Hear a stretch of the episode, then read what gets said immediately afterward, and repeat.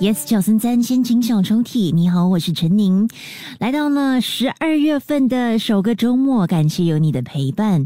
来到了星期六还有星期天晚上七点五十分呢，都会首播这个单元心情小抽屉，为你提供这样的一个平台，让你抒发你的情感。到了午夜十二点十分又重播，你也可以下载 Me Listen，又或者是通过 Spotify 点击 Podcast 来重温过去不同朋友们所分享的故事。期待能够在不久的将。来拉开属于你的心情小抽屉，你可以 email 至 my letter at yes 九三三 dot sg。如果有呃指定的日期或歌曲的话呢，都可以附上在 email 当中啊，我都会尽量的为你安排。今天要拉开的心情小抽屉来自这位朋友，呃，就称他为说说吧。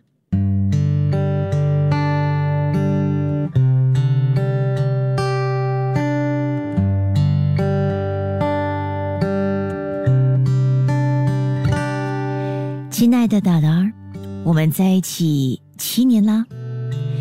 别人都说七年之痒，不知道你还记得吗？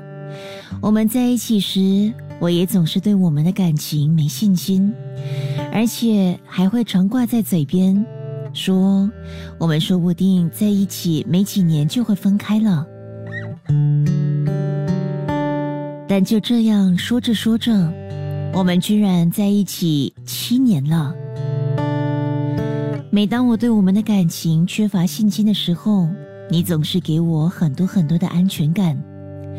虽然对别人来说那只是口头上的花言巧语，但我知道那不是空头支票，那是你在言语上给我们感情的肯定。我耳根子软，总爱听别人说。以前的我也一直以为双鱼座在感情里多愁善感，还有情绪化。但原来不是因为星座，而是你和谁在一起。与你在一起的日子，快乐的时间占据了大部分。你用你的行动给足了我安全感。有人说安全感应该是自己给自己的，但我认为。自己给自己的通常是物质上的安全感。如果是两个人的感情，那安全感必须是相互给予的。我知道，我遇见了一个会把我放在生活里优先的你。我很感恩，在我需要陪伴，在我爷爷身边的时候，你给了我力量；在我每次想要尝试学习新事物时。你也都给我很多的鼓励和信心。当我每次换新的工作时，你就好像家长第一天带着孩子上学的样子，陪我去公司，还接我放工。因为我的工作时间长，你为了确保我能够得到足够的休息，扛起了一些家务，连你最讨厌的折衣服，你也都做到了。从我值夜班的一年半以来。你也都不厌其烦的帮我准备菊花茶，就为了让我不会因为值夜班而生病。我说过的话，你不会忘记；我想去的地方，你也会安排好行程带我去；我想吃的美食，你也都会想办法买给我吃。我们对很多事情的观念很接近。虽然说有不和的时候，但我们都会愿意迁就对方，因为我们都害怕失去对方。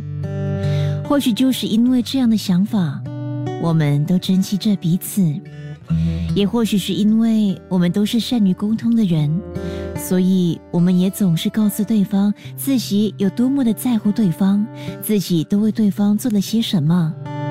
因为我们都认为，既然付出了，就该说出口。默默的付出不是不好，但说出来，不见得就是不应该。因为当两个人在一起的日子久了，双方都常常会把对方的付出当做理所当然，所以把自己的付出都说出来，并不见得不好。所以你对我家人的疼爱。我和家人也都知道，明年我们的屋子就要来啦，很期待在新屋子里的新生活。明年的这个时候，应该就会是夫妻，而不是男女朋友了。谢谢你爱我、疼我、迁就我，我爱你。即刻下载 Me Lesson 应用程序，收听更多心情小抽屉的故事分享。你也可以在 Spotify 或 Apple Podcasts 收听。